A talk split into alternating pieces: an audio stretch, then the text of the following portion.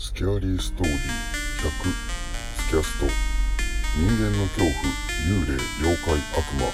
科学では紐解けない不可思議な話など。そういった怖い話を読み解いて自分たちでも創作怪談を作って朗読してみようという内容です。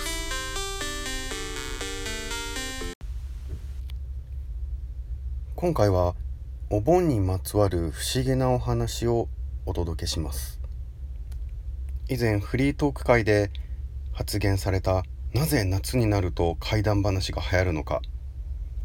このルーツは実はお盆のお芝居に秘密がありました。今は様々な娯楽がありますが娯楽の少ない昔は芝居といえば貴重な娯楽で大変な人気でした。夏といえば怪談のルーツもこの芝居文化が深く関わっていると言われています。日本ではお盆になると死んだ人の霊が帰ってくるとされているので先祖の霊を家に迎えて供養するようになりましたが霊の中にはこの世に恨みを抱いた怨霊や無縁仏もおり成仏できず幽霊になって現れることもあるようです。そしてお盆の時期に行われる芝居は盆芝居盆狂言などと呼ばれ鎮魂の意を込め浮かばれぬ霊の無念や苦しみを語ることになり夏の歌舞伎の演目として定着してきました。またお盆の頃になると一流の役者は休みになり二流の役者しか揃わず目先の変わった階段や敵討ち物が多くなったと言われています。日本の三大階段四谷階段皿屋敷ボタン灯籠などがとても有名な演目になっております。こうして階段が夏の風物詩になっていったと言われています。それでは今回はお盆にまつわる不思議な話を聞いていただきたい。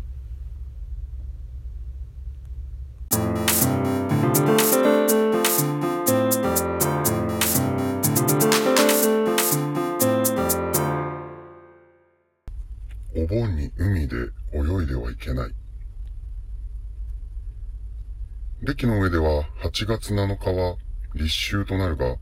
依然暑い日が続く。海辺もまだ海水浴客で賑わっているが、お盆の時期は海へ行くのは控えた方がいいだろ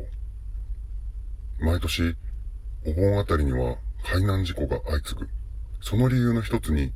この時期の海は土曜波という普段とは異なる性質の波が発生することが挙げられる。土曜波は海岸に突如来襲する大波のことで、古くから漁師の間では知られていた。時として、その波は局所的に強い引き潮である離岸流も併発し、毎年多くの死者が出ます。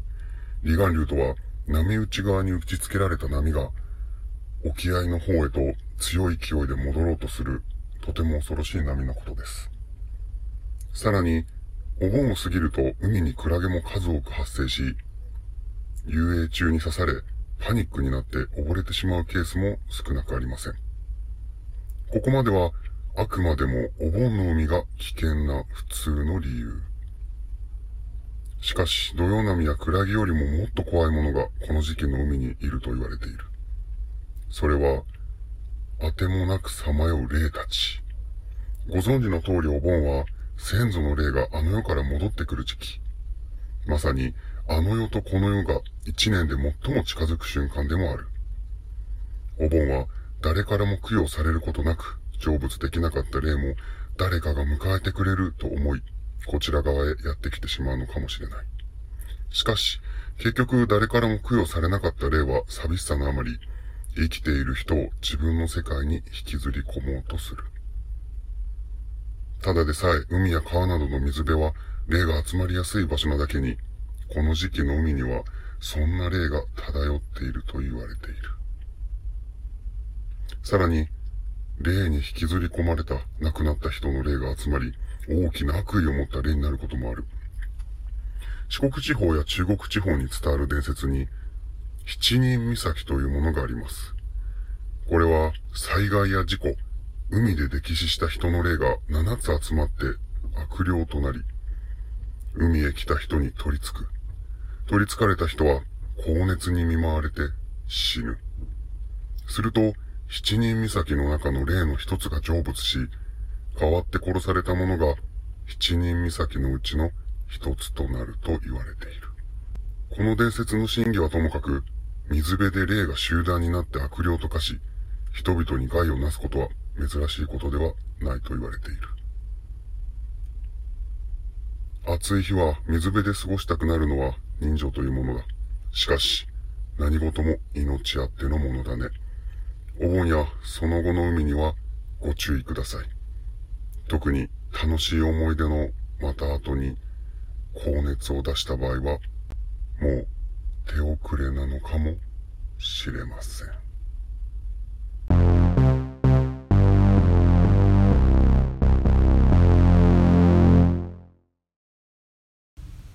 お盆になると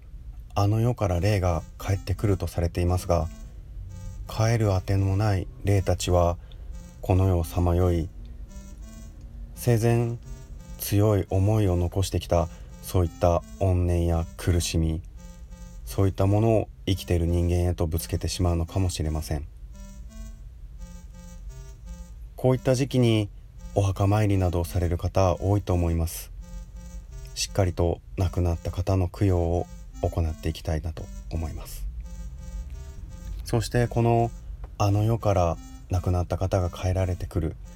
その扉が開いた時一年で一番あの世とこの世が近づく時なのではないでしょうか。こういった時は